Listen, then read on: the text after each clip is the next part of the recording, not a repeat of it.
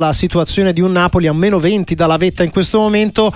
Ne parliamo con Monica Scozzafava. Ciao, ciao, ciao. E allora Lo situ- dico solo per eh. chiarezza, diciamo, sono a Milano, quindi sono al Corriere della Sera. Ecco, solo per chiarezza, perché mi ci sono trasferita due anni fa. Ah, bene, insomma, questo allora è la, è la, la giusta, sì, sì, la giusta sottolineatura, insomma, una, una, una svista da parte nostra. Eh, grazie. No, no, per carità. Per avercelo, per avercelo ricordato, chiaramente parlavamo di un Napoli che in questo momento momento insomma, è in una situazione piuttosto, piuttosto complicata perché eh, non è bastato evidentemente il cambio di guida tecnica con, ehm, con Mazzarri che ha preso il posto di, di Rudy Garcia, non è bastato una serie di accorgimenti tattici, il Napoli in questo momento è davvero in forte ritardo e per una squadra campione d'Italia questo fa, diciamo, fa ancora più, più notizia.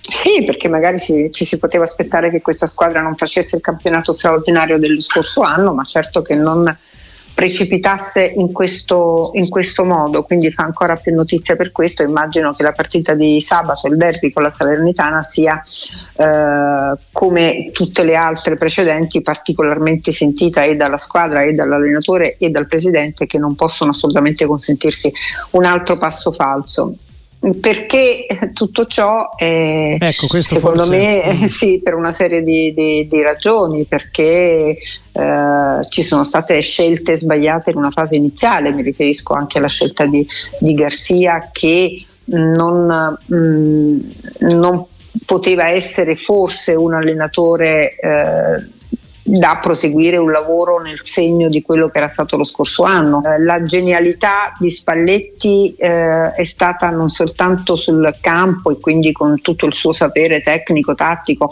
ma è, stato, è stata mh, mentale, cioè Spalletti era entrato nella testa dei giocatori e probabilmente ci è rimasto anche quando è andato via e questo probabilmente può aver rappresentato un problema eh, e per Garcia che è venuto dopo e poi forse anche per Mazzarri che, ha, eh, che ha sostituito appunto Garcia, quindi eh, giocatori che si sono visti forse in qualche modo anche eh, persi, no? perché questa è una squadra forte, l'ho dimostrato l'anno scorso, ma probabilmente era una squadra abituata ad una gestione particolare di un allenatore che, come tutti sappiamo, dormiva al centro sportivo, li accoglieva la mattina, li salutava la sera, cioè era, si era forma, aveva come dire, fatto un po' anche, non dico da chioccia, ma aveva creato un, una bolla in cui erano eh, lui, il suo staff, i giocatori e in questa bolla poi sull'onda dell'entusiasmo dei risultati della, dell'adrenalina l'obiettivo era la missione scudetto e quando poi è stato conquistato alla fine insomma c'è stata una sorta di, di, di rilassamento ma anche di, ehm, di mancanza di un uomo così determinante nello spogliatoio. Io credo che questo sia Uh, il primo problema. Uh, scelte sicuramente sbagliate anche di, di, mercato in una fase iniziale, no? la stagione scorsa, sì. non aver sostituito Kim che è stato uno dei protagonisti della cavalcata scudetto o averlo sostituito evidentemente con un giocatore non all'altezza, uh, l'investimento di Lindstrom, magari Lindstrom 25 milioni di euro sarà è un ottimo giocatore, ma nessuno ha avuto mai la possibilità di vederlo e nel suo ruolo Uh, nel suo ruolo e di vederlo proprio uh, far bene o far male, ma comunque di, di vederlo. Uh, Caiuste giocatore che si è dimostrato abbastanza acerbo. Poi yeah. quando le cose cominciano ad andare male eh, c'è chi poi rivendica il rinnovo del contratto, c'è chi come anche l'anno scorso magari voleva andare via, ma eh, l'anno scorso poi tutto veniva sottaciuto da questa atmosfera magica che c'è attorno a questa squadra, cioè riemergono poi a galla quelli che erano eh, problemi anche, anche vecchi. Assolutamente, a proposito di mercato ci sono anche problemi collegati a una serie di situazioni che sembravano indirizzarsi proprio verso il Napoli, uno è per esempio Samarzic, invece in questo momento c'è anche questa asta o questo probabile sorpasso da parte della Juventus che forse dà anche un po' Monica Scozzafava, Corriere della Sera, la sensazione eh, di, delle difficoltà del Napoli, forse anche del fatto che tanti giocatori in questo momento non vedono il Napoli esattamente come la piazza ambita che solo pochi mesi fa era.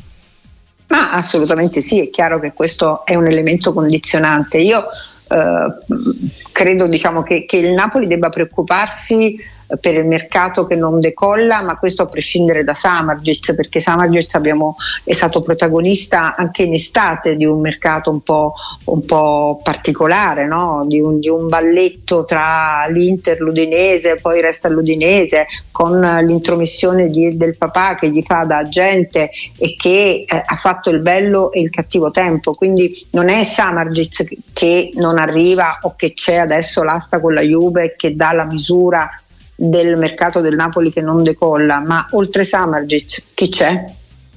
E non mi sembra che eh, il solo Mazzocchi possa eh, risolvere i problemi del Napoli, non mi sembra soprattutto che stiano per arrivare quelle 4-5 facce, volti freschi eh, che hanno voglia di, di, che potrebbero portare una ventata nuova nello spogliatoio. Almeno questo a noi non, eh, non sembra, i nomi sono quelli che, che sapete, adesso c'è, c'è, Traoré che il Napoli sì. potrebbe chiedere in prestito, ma Traoré eh, poverino ha avuto anche la malaria, quindi non gioca da un po' di tempo.